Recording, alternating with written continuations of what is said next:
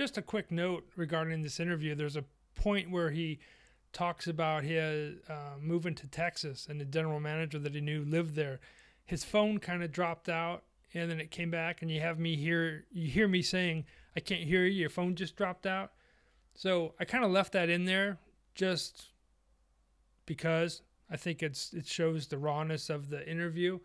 And there's another point where uh, one of his workers comes and asks him a question, and he has to hold on a second, and that takes like five seconds as well. So there's a little bit of raw stuff in this interview that I wanted you to be aware of. So beyond that, um, enjoy the show. Thanks. Hey everyone, this is Mike Howell. Welcome to another episode of Anatomy of a Chef, where I chat with talented chefs who make your dining experience unforgettable. On today's episode, I chat with the executive chef Kevin Templeton, who runs the kitchen of one of San Diego's favorite hotspots, Barley Mash.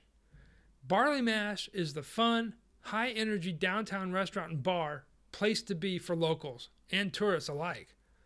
Both the restaurant philosophy and menu offer- offerings draw heavily from two barroom staples beer and my favorite, bourbon, Kentucky bourbon to be exact. The food, it's as, as aggressive as Chef Kevin's heavy metal band called Godhammered. Chef Kevin has some great advice for young chefs and shares the most important lesson his father ever taught him, and a technique every restaurant or business owner for that matter should adopt. Please enjoy the show, and I present to you Executive Chef Kevin Templeton. Hey, everybody, welcome to the show. On today's episode, I have Executive Chef Kevin Templeton. Kevin, good morning. Good morning. How are you today? I'm good, thank you. And yourself? Good. I'm doing well. I'm doing well. Thank you. Great. I wanted to start with um, the when you go to the website of the Barley Mash restaurant, there's a, an about video, and you're recorded on there saying the concept of bringing friends and family together in the restaurant. Can you give the listeners an idea of when they come walking through the front door of Barley Mash, what can they expect? What are they going to see? What are they going to smell? What are they going to hear? Give us an idea of the layout of the restaurant, how you kind of foster this togetherness between friends and family. Absolutely, absolutely. It uh the the video is really really cool. It, it was filmed almost five years ago, so I'm a lot more fat and gray. Um, but uh, but we still we still stand very very true to that. Um, we wanted to make a place that just is a really welcome environment um, with a ton of fun and a great atmosphere. And, and like you said, you know, the sight, smell, hearing is, is all what we're looking for. And um, it's a really beautiful restaurant, beautifully done, wide open, um, a lot of wood, a lot of metal, um, big old huge garage windows that open up. We're right on Fifth and Market downtown, so you know in San Diego the weather's always perfect, so um, right. that always helps. But uh, you walk into it's just a really wonderful, comfortable environment, um, and we're we're always busy, so um, you know the vibe is fantastic. Um, the the biggest thing we seek out to do is just make people come in from all walks of life and be very very comfortable with it. There's no um, uppityness or any type of you have can't be you have to be a certain type of person to walk through this door. We definitely didn't want to do anything like that. Um, so from sitting down at a table or sitting at a bar um, we wanted it to be a really fun environment. Um, and then that goes with the food too. You know, they, we we have a 64 items on the menu alone, on top of you know four different rotating desserts. So there's something for everybody here, and uh, um, we really it's kind of a culmination of my 20 years of cooking. Just wanted to put all the stuff that I love on on the menu, and and from you know hand cut French fries piled with duck confit or pork belly and pepperjack uh, pepperjack beer cheese all the way to you know a $45 bone-in ribeye. Um, wow. So we have a little bit of everything for everybody here, um, and it's just a cool, relaxed environment. Um, that's what I love about it. That sounds like a great. I mean, the the website looks like it's just a really a fun place, and I know some people Definitely. out there know. Yeah, some people out there no, I live in San Diego, and the Gaslamp District is like 30 miles away from me, and we go down there occasionally. But I'm, I think this is one place we're going to kind of cruise by and and stop in because it just looks like a fun fun place, at least from the pictures on the website. they they they hold true to what it is. and have you been there from the beginning? Did you help um, create the menu and open the restaurant from yes. Oh. Yeah, from the ground up. It, uh, it's pretty much every chef's dream uh, situation. Uh, I work for the company. It's called the Verant Group. They own about seven other uh, properties in San Diego, all really fun bars and everything. And and this one was kind of the the monster project. Um, so I worked for the company in a smaller restaurant called Offshore, and uh, for about a year, and got to know the owners and director of operation really well. They got to know me, and then I, I moved out to Austin, Texas, um, and uh, loved it out there. But while I was out there, they were starting to kind of figure out a little bit more of the identity of barley mash. And uh, so I talked with the director of operations a little bit uh, back and forth on just kind of helping out with some ideas. And then it finally came to the point to where they're just like, "Hey, do you want to come down here and open this up for us?" And oh, I, uh, I'm yeah, being born and raised in San Diego is kind of kind of easy choice to get back down here. Um, yeah. But uh, as as far as the menu goes, uh, the owners had a uh, a really fun approach to it. They wanted something you know over the top, full of flavor, and uh, one of the cool unique things that we have is everything had to have alcohol cooked into it um, or oh, marinated or something. And um, so that was fun, and, and those are the only guidelines I had. That was it. And they said, okay, write a menu, and uh, nice. so it was really really fun. Um, we had a chef consultant. Uh, his name's uh, Chef Matt um, from Urban Solace, and he was uh, kind of an amazing mentor for a little bit. He kind of we kind of threw some ideas back and forth, and he threw some titles of some um, some food um, ideas around, and so it was a really cool little outline to work with. And then um, he, I just got to go from there. I got to write every single recipe, write the entire menu, help design the kitchen, um, bring on the staff from the ground up. So, it, like I said, it's a it's a chef's dream to do something like that.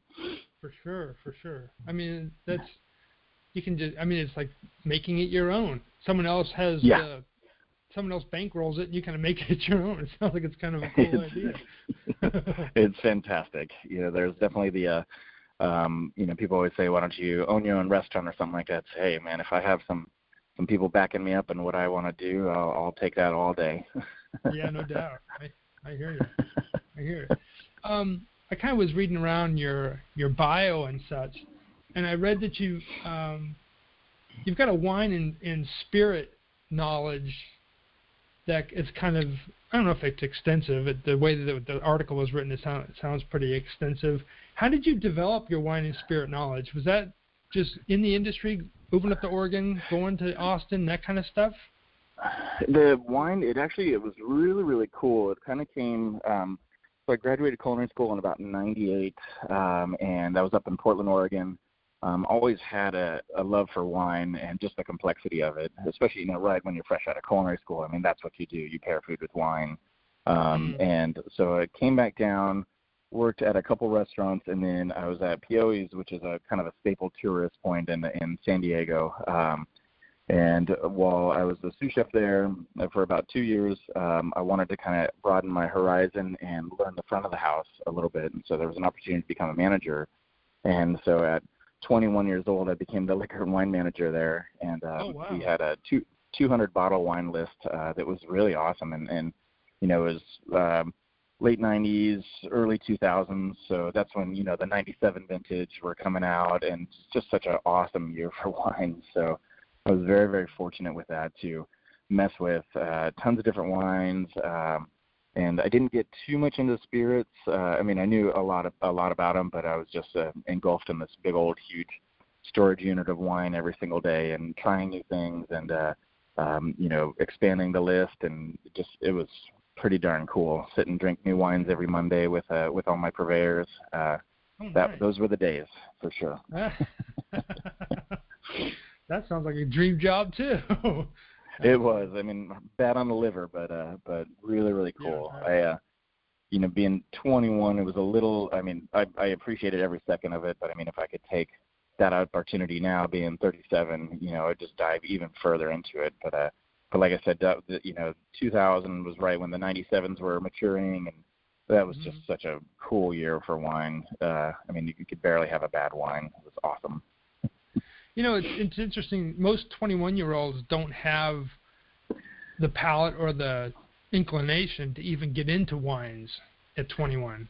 They're more, you know, they want Bud Light or some other alcohol, some beer or something. So it's kind of yeah. It sounds like you were an, an anomaly at 21 to be, but then again, it was your job to be involved. In it was. Like it's kind of cool.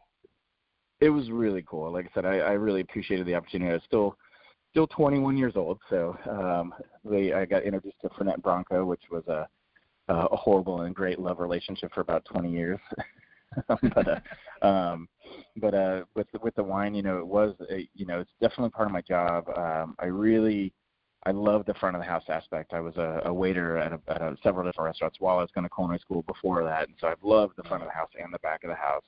Um, and so I really, really took a hold of the opportunity. Um, I love people, um, so just I knew this was going to further my chef career. You know, learning the front of the house, learning how to deal with people, how to talk to people, um, and then you know also just collectively just doing these wines, learning about every single wine and thinking, okay, how would I pair this with this? How would I pair that with that?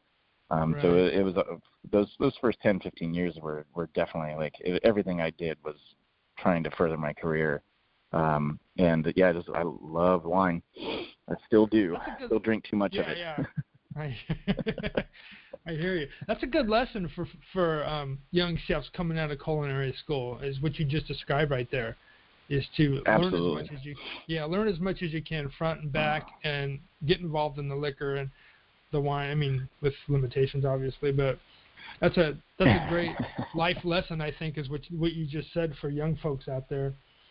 That very very much so. I couldn't um, I couldn't express that enough. Like you, you, a lot of chefs. Um, actually, I can't say a lot of chefs, but you know, you get stuck in just the back of the house, and you really don't get to see the overall things. And and anybody that's been in a restaurant, you know, it's a front of the house versus back of the house, or vice versa. And uh, right. uh, just to be able to experience those things, and um, I, I would recommend anybody if you have the opportunity to be a front of house manager, do it for a year, do it for two years. You'll you'll have the largest amount of respect for every single person that has to deal with an angry guest or a wonderful guest or anything in between, and, and you take that to the back of the house um, and really implement that. Um, it's something at Barley Mash that from day one I've been very strong about that. There's no front of the house versus the back of the house. Um, I want cool. every server, I want every manager to be comfortable to come back in the kitchen and talk to us because ultimately that leads to the guests um, right. and that's why we're here. And you know, if a guest has a question and a server's uh, nervous or a manager's nervous to come back and talk to an angry chef, then you know it's not getting purveyed back to that guest to making sure they have the best opportunity or the best uh, you know time uh, while they're there. So yeah. having that ability to to really see everything, um, I strongly recommend that to any up and coming chef. Learn everything. I hear you. Um, I wanted. Um, so you grew up in San Diego, went up to Oregon. What was the attraction to go um, venture out to Austin? I've lived in Austin. I loved it, um, but I was kind of interested in why. What what kind of gravitated you to go out there to go check it out? Um, Austin, uh, I actually so it was a kind of a funny little story. I went out for a really good friend's wedding uh, two years prior to me moving out there, and uh, um, we went. You know, we had our rehearsal dinner on a Friday night, and it was downtown Austin. And I'm not a big crowd guy or a nightclub guy or anything like that. And um, so immediately we just loved. We had a cool dinner, and then we were walking around on the town and just hitting up nightclubs on a Friday night. And I was like, no way. You know, we're gonna wait in line. Everybody's gonna be rude. And uh, um, every single place we went to, the bouncers were friendly and asking how you were doing and all this. And uh, so just immediately I was attracted to the city. Like they were really, really happy and um, mm. It's a lot like San Diego, I felt. Um, so that was a neat experience. And then um, when I worked for the Brigantine Company, which is a big San Diego staple, um, one of our general managers, her and I uh, worked at Azul La Jolla together, and then she and I opened up Zocalo, which is a Nuevo Latino concept for Brigantine. Um, she's from Texas, so she moved back out there for about a two years. Oh, your call, your phone's dropping out. Yeah, I, I can't hear you at all. Your phone's dropped. Happened uh, uh, you're here and sold a bunch of my stuff and took my dog and my barbecue and my motorcycle up there and loved it. Absolutely loved it. it's a cool city. you know what? You, you just said all that stuff and I didn't hear a word of it. Your phone dropped out. Ah, crap. Sorry about that. uh, where do you want me to? Where do you want to go back to? Sorry. Um, yeah, well, I think the last thing I heard was the general manager lived out there, and then you kind of dropped Okay. off. Okay, so just pick up from there. Yeah, and I'll just edit this Okay. out. Cool. Sorry about that. No, that's okay. Um, cool. Yeah. Um, so uh, general manager that I worked with uh, with the Brigantine, um, she is from Texas, so she moved back out there, and for almost two years she was uh, she was just asking me, saying, you know, come out here, you would love it. I have a restaurant specific for you. You would just have a great time, and so I had the opportunity to kind of drop everything here and um, pack some stuff up and drove out to Texas and absolutely loved it. Absolutely loved it.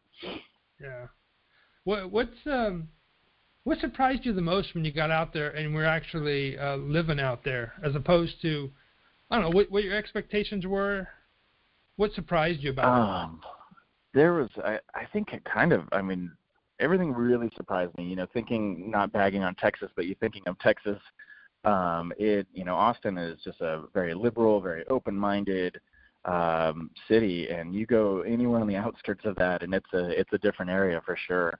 Um, so that was kind of surprising. Uh, but uh, it did surprise me how booming the food was. I knew the music scene was huge, but I, I mean, nobody, Mhm. you can't even prepare anybody for how big the music is out there. I'm a No. wannabe musician as well, and and every bar that I went to every day, just somebody just absolutely blew my mind, and uh, and the food wise, food wise too. The the food trucks just are ridiculous. Um, and everything it was just really really cool. You every corner of Austin had a completely different style of food or a different region of food, and uh, um, just a just an absolutely booming area. I think I was up there at, in around 2011, and I think that's kind of when it was just peaking or, or getting to this just absolutely um, huge point. And I can't imagine it now. I haven't been out there in four or five years, but uh, oh my god! And the the after hours food, like after you get out of a bar, like it, I've never had anything like it. it's a lot of fun. We, my wife and I, we left California in 2004, and we quit our job, sold our house, and we moved out to Texas. And I've always wanted to live out there since I was in high school, and That's awesome. landed in a little little city called Dripping Springs. Okay, kind of- yeah, Yeah, a little west northwest of the downtown Austin, but we would go down into Austin all the time and walk up and down Congress Street and we took a tour of the Capitol. That was awesome. I mean, we we've cruised Sixth Street and all the bars and the music scene and stuff and really we loved it. And then we ended up moving down to Houston an hour uh, a year later. And we spent the majority of the time we bought a house in Houston and stayed there for quite some time until 2010 actually. But nice. we love. Back I always huh? like to get other. I always get, like to get other California transplants reactions when they when they end up in Austin or Texas somewhere. What their take was on it because I think with Austin, I mean that's the the most comfortable transition from San Diego. It just was total San Diego. You, you have the hipsters, you have just really Mhm. cool people. Everybody's open-minded. Um, it's almost like San Diego on steroids. I kind of thought. Um, just there's everything to do there. I had some friends that I worked with that were rock climbers. Um, yeah, I like I said, I was in a, uh, I joined two bands right immediately when I got out there. So, um, and the restaurant I worked at was at South Congress Cafe. And So, it just just so cool. Um, I loved it. It was very very cool. yeah, that's awesome. That's awesome.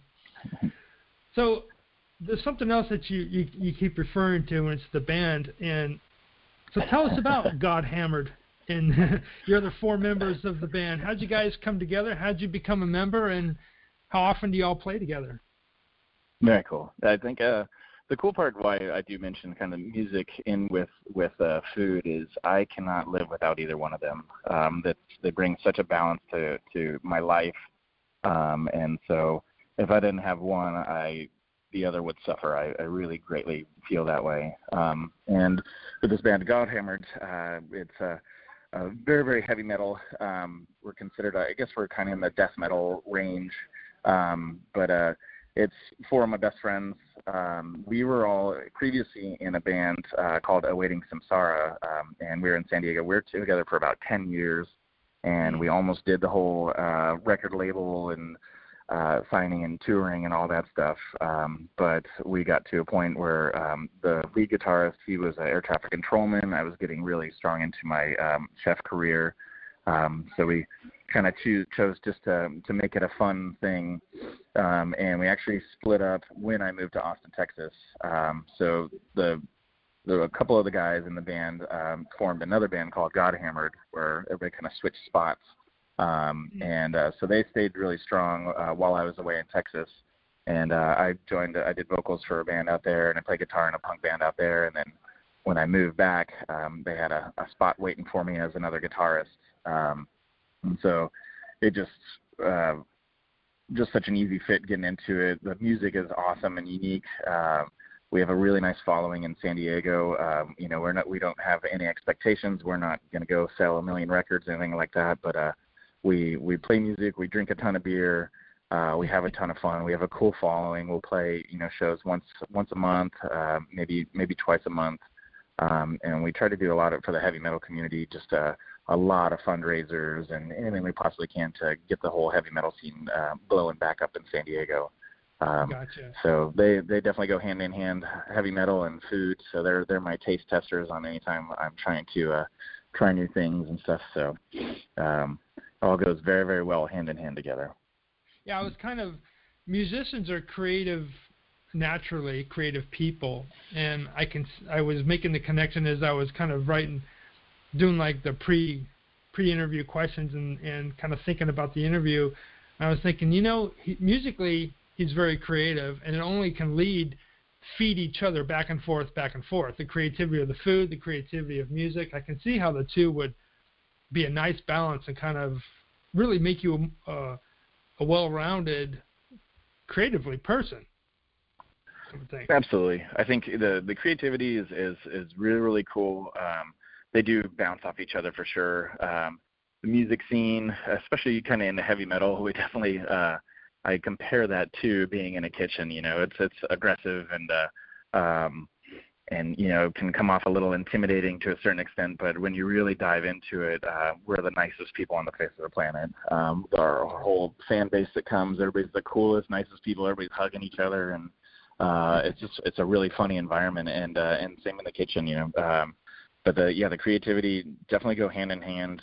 Um, it's their releases. I think that's where that creativity comes to it, um, and it's the biggest release for me is, is a stress relief. You know, music is my stress relief from work.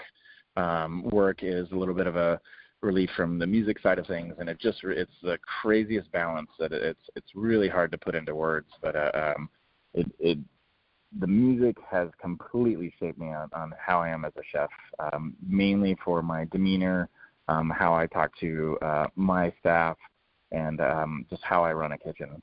It, it keeps me nice and mellow because I get to go, you know, scream my balls off and play really loud music for three times right. a week, and uh, it's the craziest drug ever. Um, to, um, to go do that and let some, even if you don't think you have any inside pent up aggression or anything like that, um, when when that goes out, it just, uh, it's yeah. I have to have it. so has has the heavy metal is that genre always been attractive to you? Have you always played that kind of music, or did you start out with and it just kind of was something you enjoyed, but played a, a multitude of different genres, or have you always kind of been heavy metal bent, if you will? Um, I've played I've played different genres. Uh, in high school, uh, I was in a punk band, um, and okay. I still have just a love for punk. I I love really all types of music. I'm a massive I'm I'm this huge blues kick right now um, like mm. good blues, and then obviously moving to Austin, that just opened up my mind to everything. Um, but uh, yes, I was in a punk band with three with two of my best friends in high school. Um, and, but uh, but I started kind of leaning towards heavy metal even then. And, and back in the day, you know, in the in the late '90s, you can't listen to punk and metal. Like it was just you were punk or you were heavy metal, and you you didn't hang out with each other. And uh, so I started kind of introducing more heavy metal riffs to the band, and and they they didn't like it and stuff. So um, I kind of knew that that's where I wanted to go. It was just something. It was it was I, I know the exact day. I was watching the Deftones play, and um, seeing Chino crowd surfing on his back and screaming like crazy. I just like that second. I'm like, that's what I want to do. There and you uh, go. and just this the, just this unbelievable feeling. And uh, like I said, when I did vocals for for ten years, like um, it's you know people think it's it's aggressive and uh, and you just want to go out and murder everybody. But it, it's you know it is it's a form of release and it's a cool form of art. um, and there's a there's a big science to it, but uh, but when it's done right, it's, it's so cool, and uh, yeah, and it's just such a cool brotherhood. Um, so, um, but uh, I I love all types of music. I like I said, I've been on a, a pretty big blues kick. I wish I was a better guitarist, um, but that's kind of my next thing is to kind of just start doing a little acoustic and playing some uh, some more mellow stuff just uh, on my own kind of thing. But uh, try and find time to do that is a little rough. Yeah. So um, the guitar sl- the guitar slayers out there, who do you consider?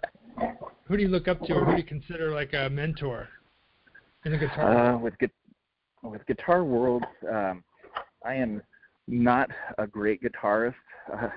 um, so, but I mean, I so I I mean I look up to a lot of ones. I think you know, and anybody in a heavy metal scene or community looks up to. Uh, his name's uh, Dimebag Darrell from uh, Pantera. Um, Oh, okay. He's kind of un- undisputedly like the the heavy metal god of all guitars. Uh, um, so just we we base a lot of our style of music towards Pantera and, and Crowbar, like that southern style. Uh, so there's Kirk Windstein. He's a he's a guitarist at uh, Crowbar, um, and just this riff, amazing master at things. So um, I definitely look up to those kind of guys. Um, and my actual guitarist in the band, uh, we've been in bands together for going on 15 years now, and um, he is definitely a big idol of mine. He's an amazing guitarist, and uh, uh, he writes definitely a majority of all our music and stuff. So it's really cool to I kind of look at him as, a mentor, um, and it's it's nice to to in this kind of band situation. He's definitely the the band leader of this uh, band, and it's really cool because you know cooking all day and being a chef, um, it's neat to get into a situation and let somebody else kind of lead the way. Um, and you know we're very open. We all feedback on each other and, and write riffs together and everything. But uh, it is kind of nice just to let go a little bit and let somebody else take take the reins for a little bit. Yeah, I bet. I bet. I'm gonna get back. Um, that's kind of cool. I love. Thanks for sharing that. That was that was really awesome. oh, no problem. No problem. Um, I want to get back to to the restaurant, and then I have some other um, standard questions I like to ask my chefs and stuff. There was um, an interview where you were asked about the gas lamp, the historic district, and the competition amongst the other restaurants, and you didn't see it as competitors, but instead businesses that complement one another as a joint community. How does Absolutely. Bar- yeah, how does Barley Mash um, complement the other establishments in the area and vice versa? Um, I think uh, you being from San Diego too, you can see how crazy um, the gas lamp has grown over the past few years.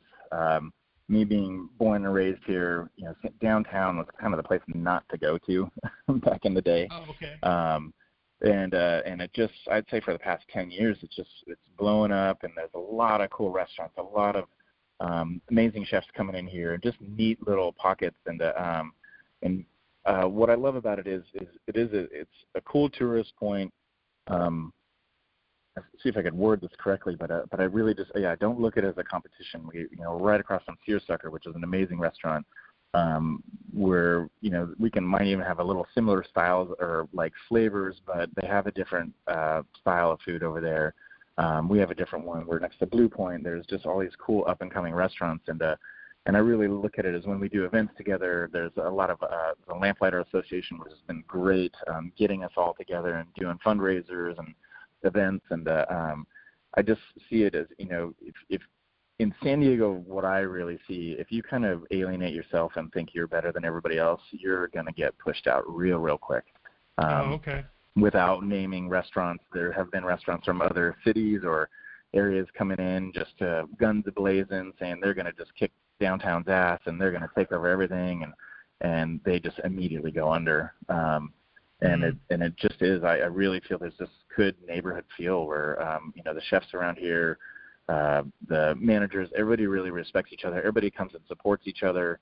Um, we, you know, that's one thing I love about Barley Mash is that we really consider ourselves like kind of an industry bar restaurant, um, and uh, and that's what I really pride myself on when other managers of nightclubs or restaurants when they decide to come here to have a meal or come here after work to have a drink, and uh, um, that's what I love about it. You know, there's no Oh, cool. animosity and um and I really feel that you know San Diego downtown, um, San Diego in general, we just have that mentality as as a as a city to just be kind of welcoming and and and there's plenty of room for everybody. Um, and you know, the more welcoming everybody is, and the more that everybody's kind of symbiotic and working with each other, the more people are going to gravitate downtown, and it just gives people an, a better option of things to do as opposed to just the one place to go. Um, another cool mentality we did with Barley Mash, where the owners really said it just perfectly, is you know, there's some destination restaurants, there's some amazing you know fine dining restaurants in San Diego. Um, that you go to on your anniversary, you go to on Valentine's Day, and, and we really, really want a barley mash to be the place where you go six days a week. Um, oh, you know, okay you, that's that's kind of how we wanted to do it, and um, and so I think that's really helped out a lot too. Um, we're we're an, a thing for everybody here. Right. Cool. I love it. Love it. Yeah, let me know Other if I'm getting sh- too tangenty. Other than a sharp knife, what kitchen tool can you not live with, and why? I was trying to think about that the other night. Um, the the next one would go to a mandolin, but that kind of goes with a sharp knife as well. Um, I think some tools of the trade for me, I would say, I mean, especially barley mash and at my home and everything is an immersion blender. Um, those little hand blenders, I think those are the, just the coolest things on earth. Um, so other than a sharp knife, that's that's my that's my go-to. Uh, we have the big 750 watt immersion blenders because uh, we're making um, everything here from our mayonnaise to our mustard to our ketchup. Um, so we have two of those just going full blown all day. Um, we've, I think, in our five years, we've blown through probably about eight or nine of them, and oh they're about nine hundred dollars each. So we're we're putting them to work. And at home, I have an awesome uh, all I have an all clad one um, that is just unbelievable. So that is my go-to for sure. Cool. If you had to choose three herbs or spices for the next year, what would they be? And salt and pepper don't count. Yeah. So herbs and spices. Um, chives are definitely a go-to. We we do a lot of uh, fresh herbs and everything. So um, our little herb blend right now is uh, chives, thyme, tarragon, parsley. Um, just kind of tarragon's our little outgoing one. I really love the flavor of tarragon. Um, so I would say, you know, chives and tarragon as far as those go. Spices, um, any dried chili uh, is just a must for me. I'm a chili freak, so mm-hmm. we use everything from smoked paprika to chili de árbol to cayenne to um, a lot of uh, ancho, ground ancho. Um, so the complexity of something like ancho, we put that in a, our seasoning, or it's like kind of a chili rub that we put on top of our French fries, on our burgers, mm. uh, in all of our meats, and a ton of our seasonings, and it just such a go-to like full-bodied flavor. So um, if I have to narrow it down, it would be you know chives uh, and ancho powder for sure, or ancho chilies. Do you ever do you guys bring in the dried chilies, reconstitute them, do that yourself, or do you kind of buy them already pre-ground? Um, I so we have different aspects of it. Our our whole dry storage is filled with uh we have um dried guajillos and dried anchos that we use for our barbecue sauce. So we'll we'll re, we'll deseed those and reconstitute those.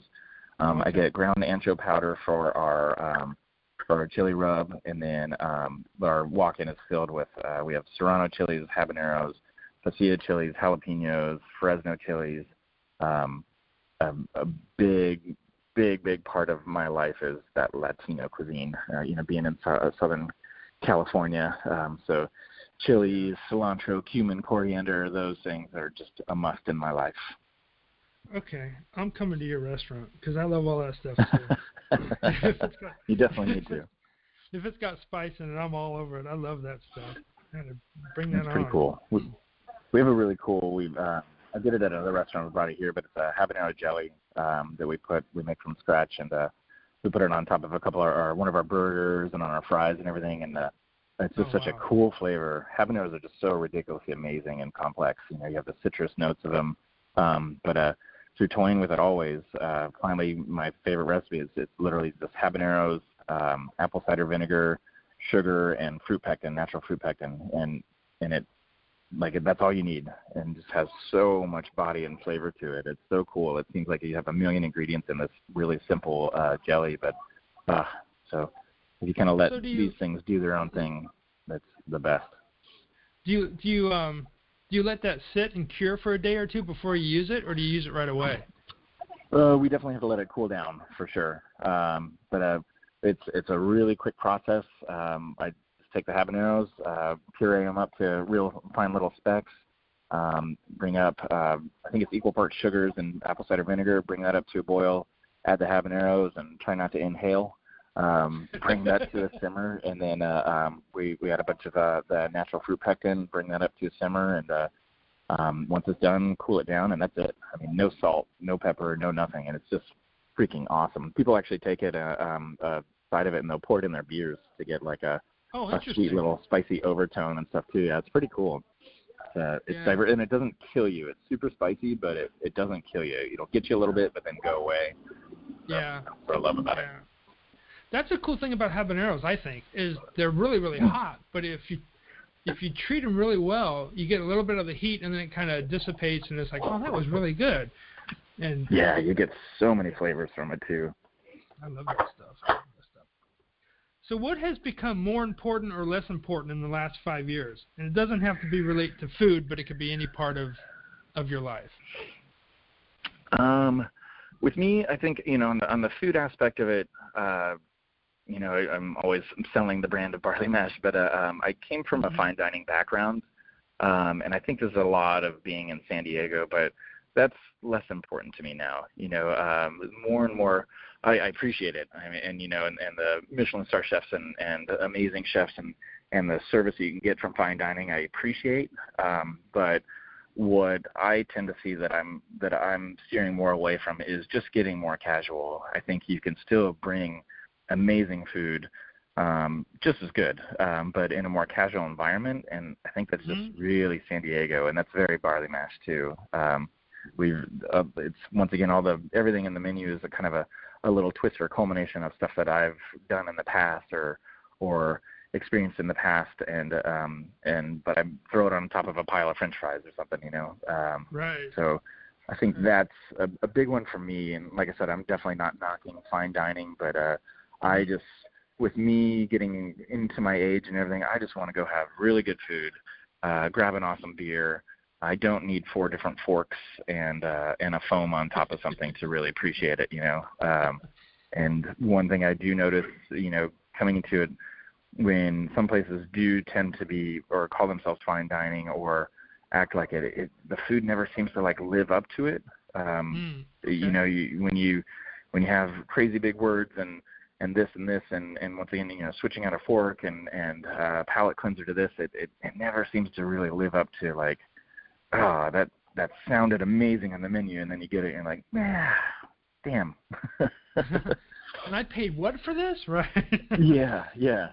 And that's you know that's not saying every meal. I've had some absolutely just ridiculous meals that just blow my mind. But uh, but most of the times when I am just in awe is when it's just a crazy, casual, um, awesome environment. Gotcha.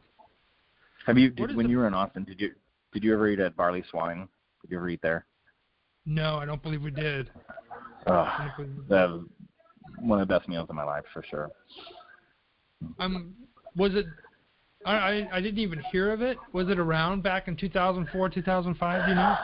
I don't believe so. It so it was um I forget the name of the uh, something Jack something. It's like a big steakhouse like Texas kind of restaurant, but uh it's the guy um it's his son. Um he was on like uh food and wine and all that stuff as like one of the top 10 chefs to look out for around 2011, Oh, okay. 2012 and uh um I forget his name but uh but so he had a food truck called the Odd Duck um that was getting some uh some press and everything, and then he decided to open this barley swine, and uh, and it just like ridiculously amazing, um, like small bite food. Um, when you when you walk in, you literally order everything on the menu, and you pay a lot of money for it, but uh, and it's like one bite, but it's like it's the most comforting. Like every bite, you're like, oh my god, you're familiar with every bite of it, and it's just how Oh, wow. it's presented, and it, it just was unbelievable. Um, so that was that was cool and inspiring, and it was a nice little niche between kind of a casual environment, um, extremely well thought out food, and the, most amazing flavors, but um, the chef standing there wearing a t-shirt. You know, I mean, he's he's using tweezers to put everything together, but uh, Oh, um, he's wearing a t-shirt. Um, Oh, so I, I really like that kind of thing. Oh, that's cool. No, unfortunately, we didn't didn't have the opportunity to do to get there for that. That's too bad. It was Oh, cool. I'll check it out though. So, what was the best lesson your father ever taught you? Um, I think overall with my dad, um, I think his demeanor, um, you know, not one specific lesson, but just how he handled everything was just so cool and collective. Um, he, you know, uh, in an aggressive world and everything, you know, everything going on, he always was able to stop and sit back and and just kind of like soak everything in and then then make his decision and and I think that's something that I, I'm very fortunate I got from my father. Um, Hmm. He was uh, just always calm and collective, and you know, no matter what, uh, in a situation, even if you could tell he's like about to blow up, he just kind of would sit there and kind of kind of think about things first, and um, so that's the best lesson. And uh, he was a amazing uh, backyard grill barbecue cook. So, um, can you hold on one second? Sorry about that. Hi. Good. How are you? Good. Good. Do you mind talking to Andy real quick on I'm, on- I'm on a phone thing. Thank you so much, dude. Andy's backward pass. Yeah. Thank you so much, dude. Cool. Sorry about that. That's okay. That's okay. um, it, yeah, he was an awesome uh, barbecuer. The guy was a, a master at the Weber, so he was kind of that inspiration as far as uh, trying new things and uh, not letting any boundaries uh, hold you back. Oh, cool. Yeah.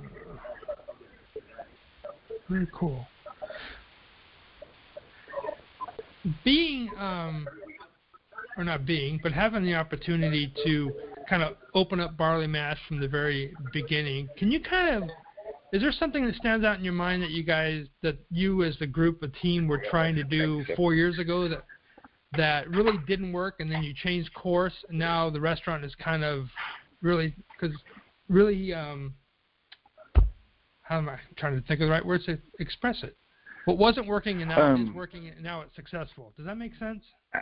Absolutely. No, I, I read that in the uh, um, on the email, and I got really excited about that because I, I think if there's any lesson that any up and coming chef or restaurateur needs to know, if they don't already know, is it's adaptation. You have to adapt to your environment, and uh, um, I think we did that really, really well. We, you know, we opened up with a cool concept, um, but people didn't understand it. You know, we're kind of a sports bar. Um, and uh, with with some crazy food and and so you know in the beginning I, w- I was very adamant about you know no I can't have Heinz ketchup in here it's only our ketchup and um, only these kind of things. And you know we have a demographic of people that don't understand that. Um, so I got organic ketchup in you know just to just to appeal to a certain demographic where I'm not saying that's everybody that comes to their door but you have to adapt. Um, and you know we uh, everything was kind of meant to be uh, like shared food. Uh, we very big portions, and it was kind of we have these big community tables, and it was meant to be a place where you know ten of your friends come in and everybody just buy a ton of stuff on the menu and everybody share. And uh, um, a lot of people still do that, but a lot of people just want their own items, so we kind of had to adapt to that too. But uh, Oh, okay. um, just with the ongoing en- environment, uh, everything we're we're constantly every week we're looking at, you know, what can we do better? How do we do this? Um, you know, with um, also efficiency in the kitchen too. Um, you know, being a chef, you're very stuck in your ways on how you want this to be, and this has to, uh, you know, um, and you know, you always hold true to those kind of things. But you, you know, if you can make something a little faster, if you can, uh, you know, be more efficient here to make sure that the guests uh, get stuff out a little bit quicker, you know. Um, just there's so many aspects of it where you can't be stuck in one thing of saying, "Hey, this is my restaurant this is what we do. Um, take it or leave it because you're going to get burned real quick. Um, you have to adapt to your environment. well, that's awesome. That's a great, another great life lesson. You're just full of them today. That's great. I'm full of something. Imparting all this knowledge on everybody. That's awesome. It's awesome. Uh, I got the my one last question, that my challenge question that I ask all the chefs that I interview, and then we'll um, kind of you'll give us the information where we can get a hold of you, and then I'll let you go on your on your day. You receive a request to cater a dinner party for 25 guests with a budget of $500, a whopping $20 a person. The menu is to include two hors d'oeuvres, two entrees, and a dessert. What would you create? Ah, so twenty bucks, huh? yeah, um, a, you need to be really creative here to make some money on this. Yeah, I think um, coming from uh, you know once kind of getting with the brand uh, barley um, it, with with a low budget on certain things, um, we we resort to our bread. We bake our own bread every single day. So um, one of the first hors d'oeuvres definitely would be our house-made pretzels. Uh, I'm obsessed with them. Uh, we bake them every single day, and it's you know it's a lot of labor, but it's a cheap product um, to to produce. Um, mm-hmm. So I would say our, our house-made pretzels. We have a honey porter mustard, uh, and then we have a, a roasted poblano beer cheese sauce that goes with that. So um, that would definitely be one of the the first additions. We've all, we've taken that uh, and a couple beer dinners and actually stuffed them with sausage too, and then baked them off too. So that was a pretty nice little oh, cheap neat. thrill. Yeah. Um, uh, then another one for you know going on another spectrum for for a little amuse or a um, hors d'oeuvre. Um, I'm a big uh, local seafood guy. I love um, being in San Diego. You know, we have access to everything, so um, I am obsessed with albacore instead of ahi.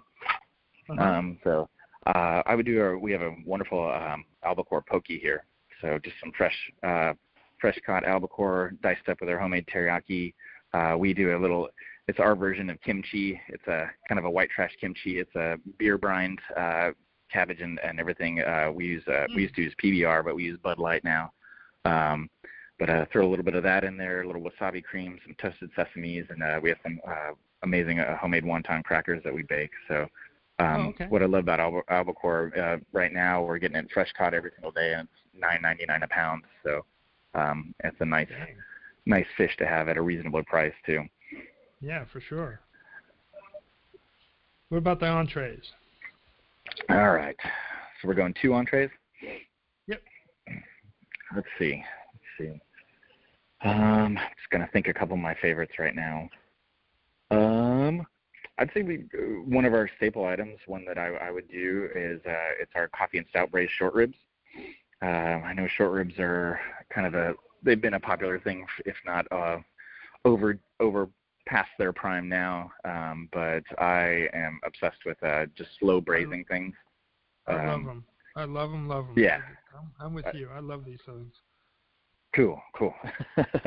um, so yeah, we we do we, we do a coffee stout braised short ribs, um, and we do it's arugula mashed potatoes. I do a, a really nice arugula puree, and we just mix it in with our garlic mashed potatoes. Um, and every day we get different uh, vegetables from local farms or farmers markets, uh, and so that varies every day. Um, we'll take the actual braising liquid and reduce that down uh, for a really nice, uh, and I add a little bit of horseradish to it to make like a coffee and stout horseradish uh, demi glaze to go with that. Mm.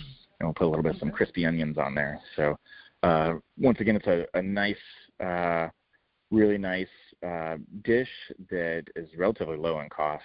So and okay. and satisfying. Love it. What's number two? All right, number two, we'll go seafood. Uh, okay. Uh, um, let's see.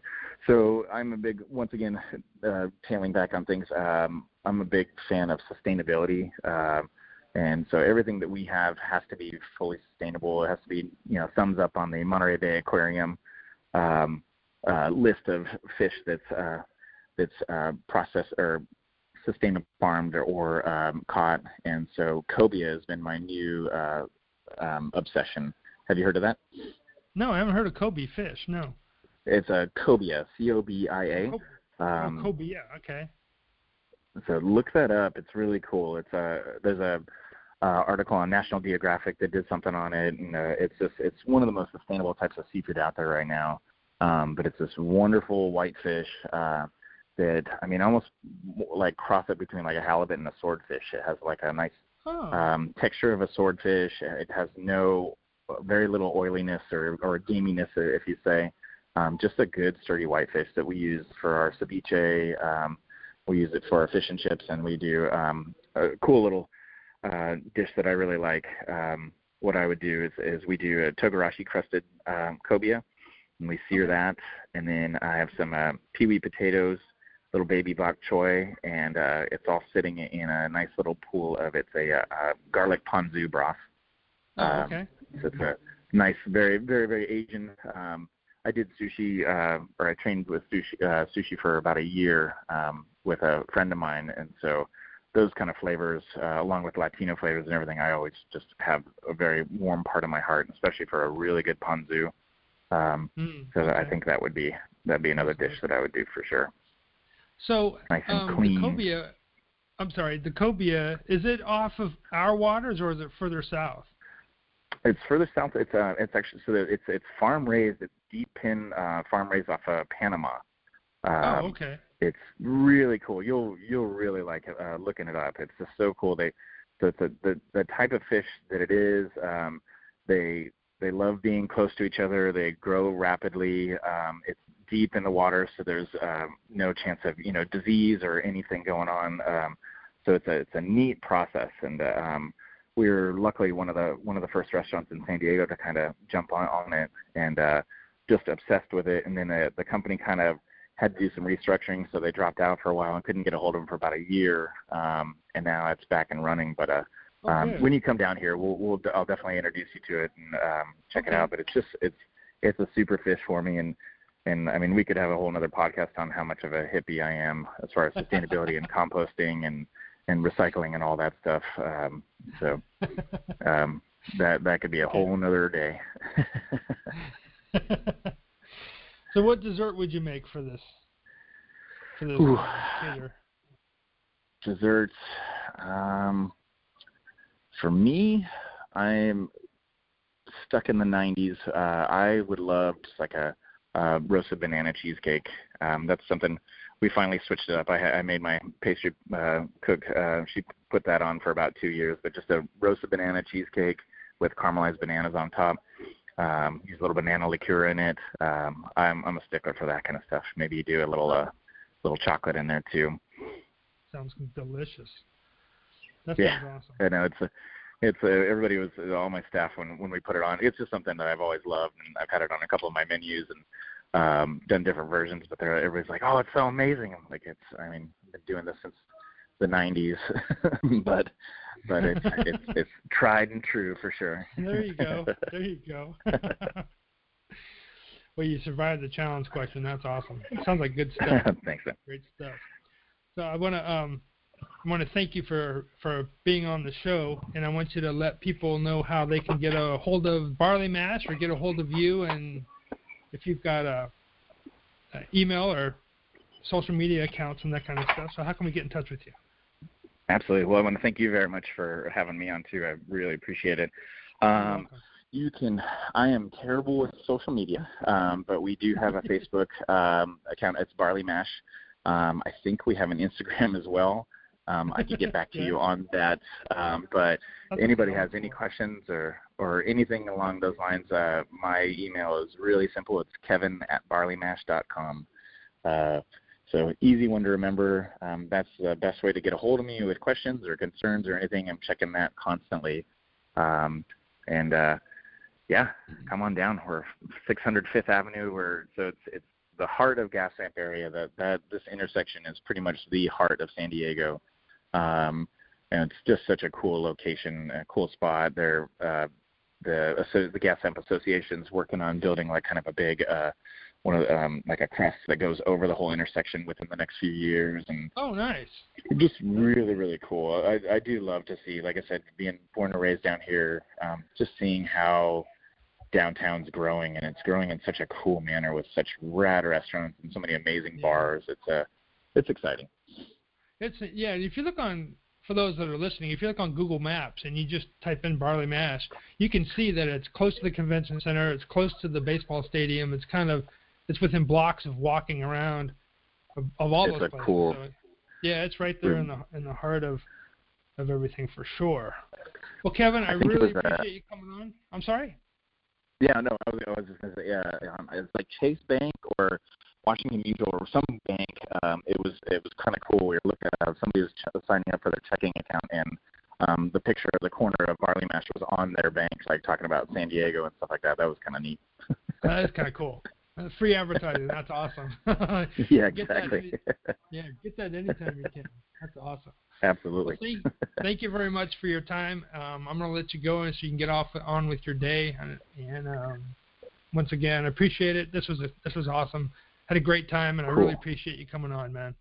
Thank you. Well, I appreciate everything. Please, uh, please come down to visit, and uh, if you ever want to go out to the desert, you you can uh, experience some good cooking and shooting with us. So Sounds like and a plan. that could be a whole other podcast yourself. yeah, that's uh, maybe bring the portable stuff along. That'd be awesome. Absolutely. man. but uh, Have a yeah, keep in touch and come up. on down. eh? oh, okay. Cool, cool. We will. Thank you so much, man. Yeah, come come down anytime and just uh, get a hold of me, and we'll we'll take really good care of you. Oh, I'll- plan on it. We'll make it. We'll, Perfect. we'll plan on that. I appreciate it. Awesome, Thank- have awesome. a have a safe trip on your trip out to the desert this weekend. Thank you, sir. And Have a good Talk day. To you later. You too. Bye bye. Bye. Be sure and visit us at aoachef.com for all the show notes. You can follow me on Instagram, Twitter, and Facebook at aoachef. Thanks for listening, and we'll catch you next time.